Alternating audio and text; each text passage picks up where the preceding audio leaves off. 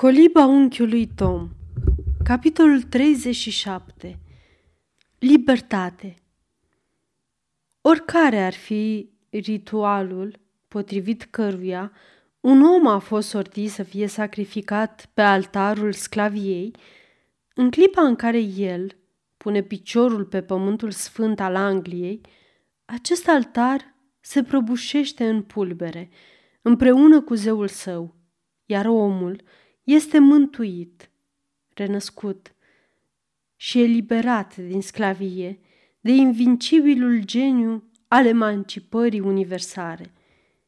Curan Să lăsăm acum o vreme pe Tom în mâinile asupritorilor săi și să ne întoarcem să vedem ce s-a mai petrecut cu George și cu soția sa, rămași în mâinile bune, într-o fermă aflată lângă șosea.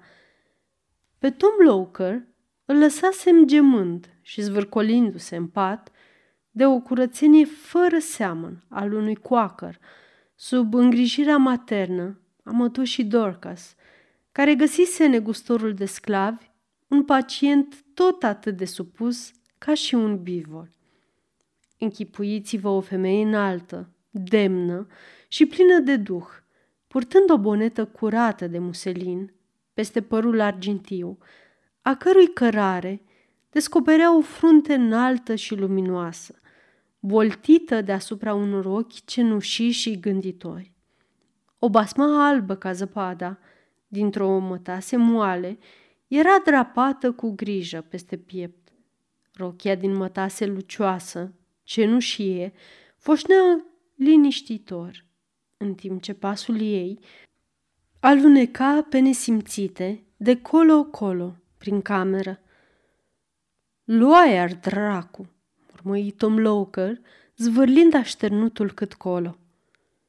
Te rog foarte mult să nu folosești asemenea vorbe, spuse mătușa Dorcas, potrivindu-i liniștită din nou așternutul.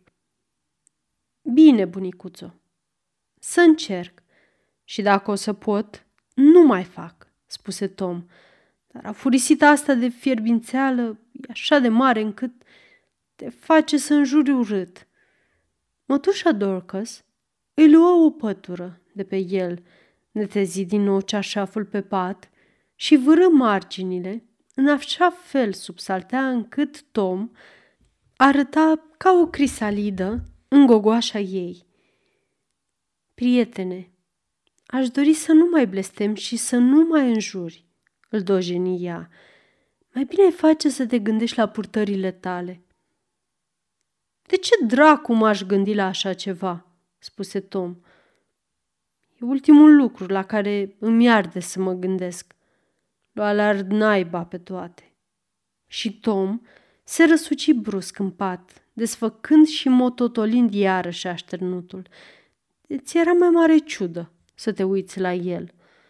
Omul și fata aceea sunt aici, nu-i așa? Întrebă el morocănos după o clipă. Da, sunt aici, recunoscu Dorcas. Mai bine ar șterge-o spre lac, mormăi Tom. Și cu cât mai iute, cu atât mai bine. Pe semne că asta vor și face, răspunse mătușa Dorcas, împletind liniștită. Ascultă, reluă Tom. La Sandusky avem agenții de-ai noștri care supraveghează vapoarele. Acum, povestea asta nu mă mai interesează. Sper că vor izbuti să fugă, numai ca să crape de necas câinele alea blestemat de Marx, dracu să-l ia. Tom! se indignă Dorcas. Cât privește fata, Spune-le să o îmbrace în așa fel ca să nu poată să fie recunoscută. Semnalmentele ei se află la Sandaki. Vom avea grijă și de asta, spuse Dorcas cu calmul ei caracteristic. Deoarece în acest loc ne luăm rămas bun de la Tom Loker, putem adăuga că după ce a stat trei săptămâni în casa coacărului, zăcând de febră, reumatică și de alte neajunsuri, parcă un alt om s-a sculat din patul său, un om mai trist, dar mai înțelept. Și renunțând la vechea lui meserie de vânător de sclavi, păși într-o viață nouă, stabilindu-se într-o nouă colonie, unde talentele lui au găsit o mai fericită întrebuințare la prinderea urșilor, lupilor și altor viețuitoare ale pădurii, meserie în care și-a câștigat un adevărat renume. Tom vorbea întotdeauna respectuos despre Quaker. Oameni de treabă, obișnuia el să spună. Au vrut ei să mă convertească, dar n-au prea izbutit. Un lucru pot spune însă. Îngrijesc strașnic de un bolnav și pregătesc cele mai gustoase supe și câte alte fleacuri de-ți lingi degetele. Înștiințați de Tom Loker, care ar putea fi recunoscuți și prinși de Sandusky, fugarii au socotit prudent să se despartă. Jim, cu bătrâna lui mamă, au fost trimiși înainte, separat, și o noapte sau două după aceea, George și Eliza, cu copilul lor, au fost conduși pe ascuns la Sandusky și adăpostiți sub un acoperiș primitor, de unde urma să-și facă pregătirile pentru ultima trecere peste lac. Noaptea era deci pe sfârșite și luceafărul libertății se înălța minunat în fața lor. Libertate, cuvânt magic. Ce reprezintă el oare? În acest cuvânt este cuprins oare ceva mai mult decât un nume, o figură retorică? Bărbați și femei ale Americii, de ce inima voastră se vâcnește mai tare la auzul acestui cuvânt, pentru care părinții voștri și-au dat sângele și pentru care cele mai curajoase mame ale voastre au fost gata să-și jerfească cei mai dragi și mai buni fi? Este oare pentru o întreagă națiune ceva mai glorios și mai drag în acest cuvânt decât ar fi pentru un singur om? Ce este oare libertatea pentru o națiune dacă nu libertatea fiecărui om în parte? Ce este libertatea pentru tânărul acesta care șade cu brațele încrucișate peste pieptul lui voinic, cu pecetea sângelui african în obraj și cu văpaia adâncă a Africii în ochi? Ce înseamnă libertatea pentru George Harris? Pentru părinții noștri, libertatea era dreptul unei națiuni de a fi națiune. Pentru el, este dreptul unui om de a fi om și nu un animal. Dreptul de a numi pe aleasa inimii lui soția sa și de a o apăra de violența fără de legilor, dreptul de a-și apăra și educa copilul, dreptul de a avea un cămin al lui, o religie a lui, un caracter al lui nesupus voinței altora. Toate aceste gânduri se îmbulzeau și frământau inima lui George, care ședea gânditor, cu capul în mâini, privind cum soția lui încerca să potrivească pe trupul ei zvelt și gingaș niște haine bărbătești. Îmbrăcată astfel, socotea că ar fi mai sigur să încerce să fugă. Acum e rândul lor, spuse ea în fața oglinzii, scuturându-și bogatele ei bucle negre și mătăsoase. Ce zici, George? nu e așa că e păcat? Adăugă ea, ridicându-și în joacă o parte din plete. Trebuie oare să-l tăiem tot? George zâmbi trist și nu răspunse nimic. Elisa se întoarse spre oglindă și foarfecele sclipi, în timp ce buclele cădeau una după alta sub tăișul lor. Cred că așa e de ajuns, hotărâia și luând o perie de cap adăugă, să mai facem doar câteva retușări. Nu sunt oare un băiat drăguț?" și întrebă ea soțul, întorcându-se spre el, râzând și roșind în același timp. Întotdeauna o să fii drăguță, orice ai face, spuse George. De ce ești atât de gânditor? Îl întrebă Eliza iarăși, lăsându-se într-un genunchi în fața lui și punându-și mâna pe a lui. Se spune că a fi la depărtări de numai 24 de ore de Canada, numai o zi și o noapte pe lac. Și apoi, apoi... Ah, Eliza, strigă George, strângând-o la piept. Tocmai asta este. Acum, soarta noastră depinde de atingerea acestui singur cel. Ah, să fii așa de aproape, să-l zărești și să pierzi totul. Mai bine aș muri, Eliza, decât să nu izbutesc. Nu-ți fie teamă, îi spuse soția sa, plină de nădejde. Bunul Dumnezeu nu ne-ar fi adus până aici dacă n-ar fi avut de gând să ne ajute să izbutim. Am credința, George, că El este alături de noi. Ești o femeie binecuvântată, Eliza, spuse George, cuprinzând-o într-o îmbrățișare pătimașă. Dar spune ne putem noi oare bucura de această mare îndurare?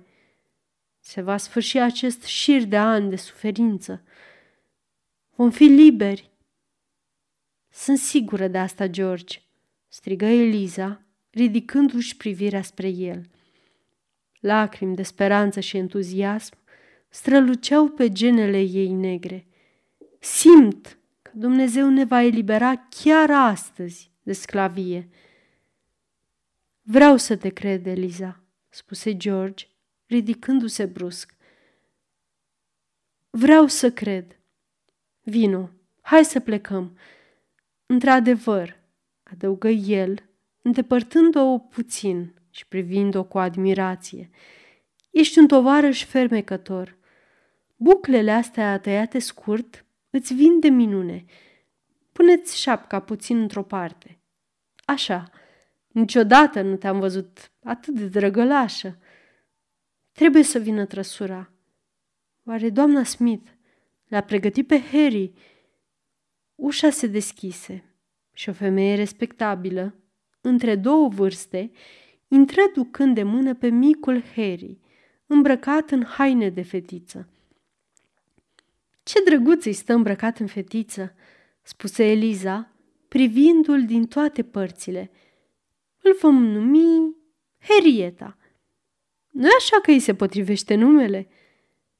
Copilul era vădit stingherit de noua și neobișnuită îmbrăcăminte a mamei sale.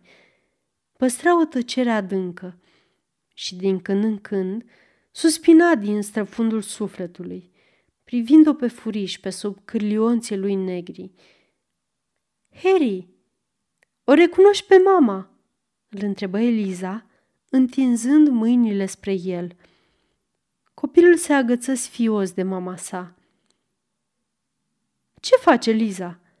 De ce încerci să-l mângâi când știi că, până ce vom trece dincolo, trebuie să fie ținut departe de tine?" Știu că e o nebunie, spuse Eliza.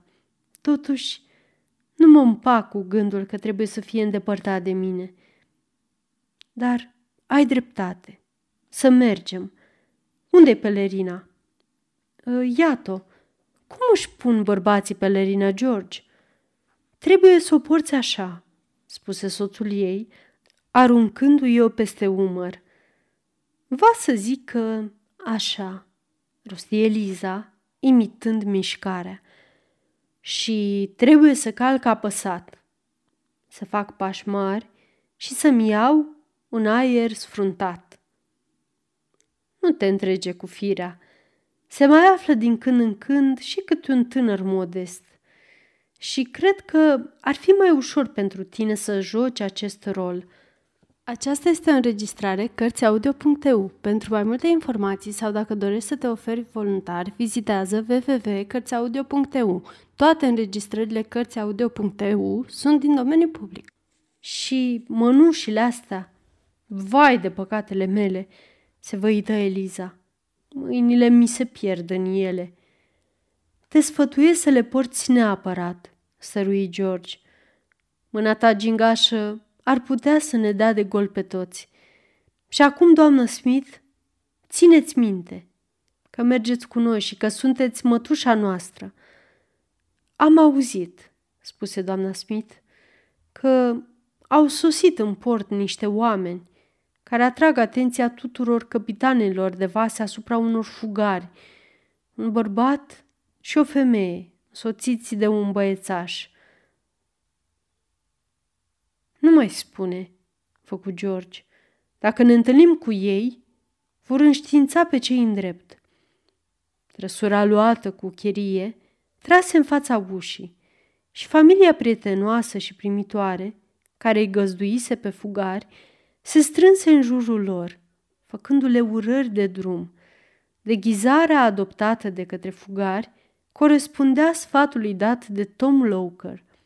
Doamna Smith o femeie respectabilă din Canada, care printr-o fericită împrejurare se pregătea și ea să traverseze lacul pentru a se înapoia acasă, primise să treacă drept mătușa micului Harry.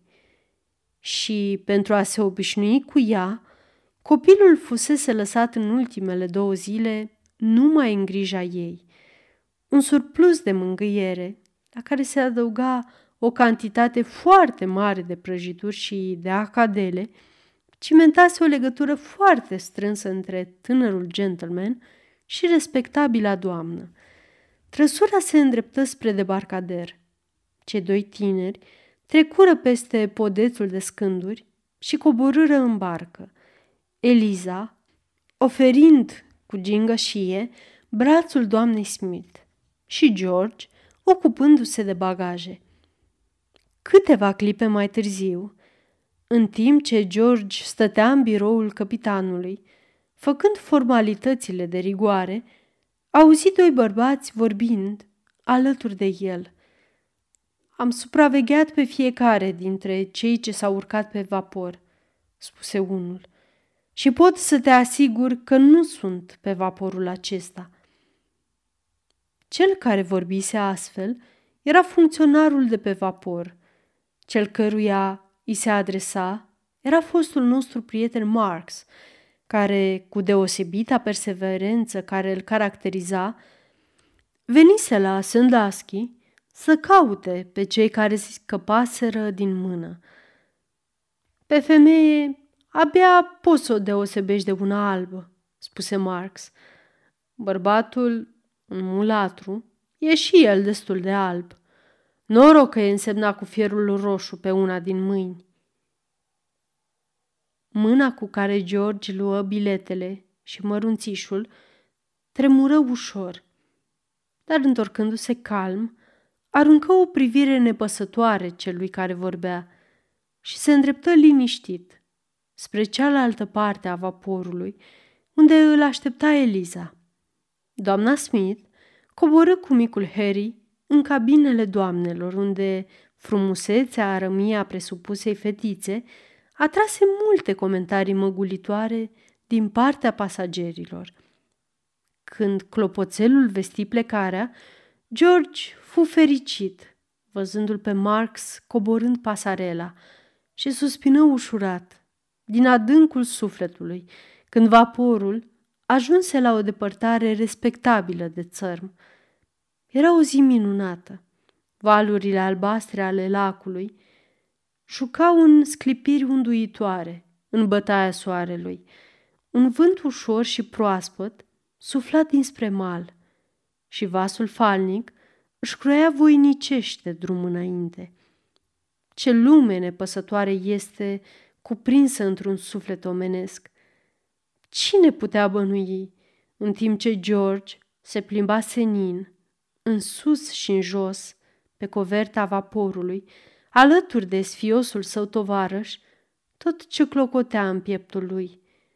Marea fericire care se apropia părea minunată, prea frumoasă pentru a putea fi o realitate.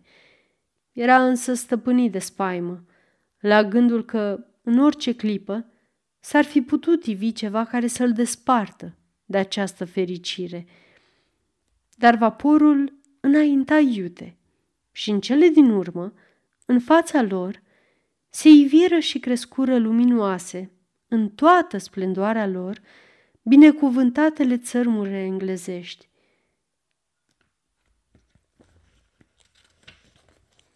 Țărmuri care, sub puterea unui farmec atot stăpânitor, puteau nimici cu o singură atingere orice blesteme sau farmece de sclavie, în orice limbă ar fi fost rostite sau de orice stăpânire ar fi fost întărite. George și soția lui stăteau nemișcați, ținându-se de braț, în timp ce vaporul se apropia de micul port Amberbird din Canada. Bărbatul respira greu și precipitat. O ceață îi se pusese pe ochi. Strânse în tăcere mâna micuță, tremurătoare, de pe brațul său. Clopotul sună. Vasul se opri. Ca prin vis, se ocupă de bagaje și-și adună micul său grup. În sfârșit, coborâră pe țărm, rămaseră nemișcați până ce vaporul se îndepărtă. Apoi, cu lacrimi și îmbrățișări, și ținând în brațe copilul, mirat de tot ce se petrecea, îngenunchiară și își înălțară inimile lor către cel atotputernic. Era ca o întoarcere la viață. Din giulgiul morții, la veșmânt ceresc, din greu păcat și a patimilor ceață, spre libertate, țelul sufletesc rupând a morții lanțuri, grele, parcă, un muritor păși spre nemurire, când mâna îndurării vru să întoarcă, o cheie de aur și un zvon de lire, grăi o voce, iată slobozirea. Curând după aceea, micul grup fu condus de doamna Smith către casa primitoare a unui misionar, așezat acolo, de caritatea creștină, ca un pastor al proscrișilor și pribegilor, care întotdeauna găseau un refugiu pe acel țărm. Cine ar putea reda fericirea acestei prime zile de libertate? Simțul libertății nu este oare mai puternic și mai minunat decât toate celelalte cinci? Să te miști, să vorbești, să respiri, să poți merge oriunde dorești, nesupravegheat și în afară de orice pericol. Cine ar putea reda binecuvântarea odihnei, care coboară peste perna omului liber, aflat sub ocrotirea unor legi care îi chezășuiesc drepturile date de Dumnezeu omului. Cât de frumoasă și de dragă era acestei mame fața copilașului ei adormit pe care îl iubea parcă mai mult acum, amintindu-și de miile de primejdii prin care trecuse. Era aproape cu neputință să dormi sub năvalnica stăpânire a unei asemenea fericiri. Și totuși, cei doi tineri nu aveau nici măcar o palmă de pământ, nici măcar un acoperiș pe care să-l numească al lor – cheltuiseră tot ce avuseseră, până la ultimul dolar. Nu aveau nimic altceva decât păsările văzduhului și florile câmpului și totuși nu puteau dormi de fericire. O, voi ce răpiți omului libertatea, cu ce cuvânt veți răspunde în fața lui Dumnezeu?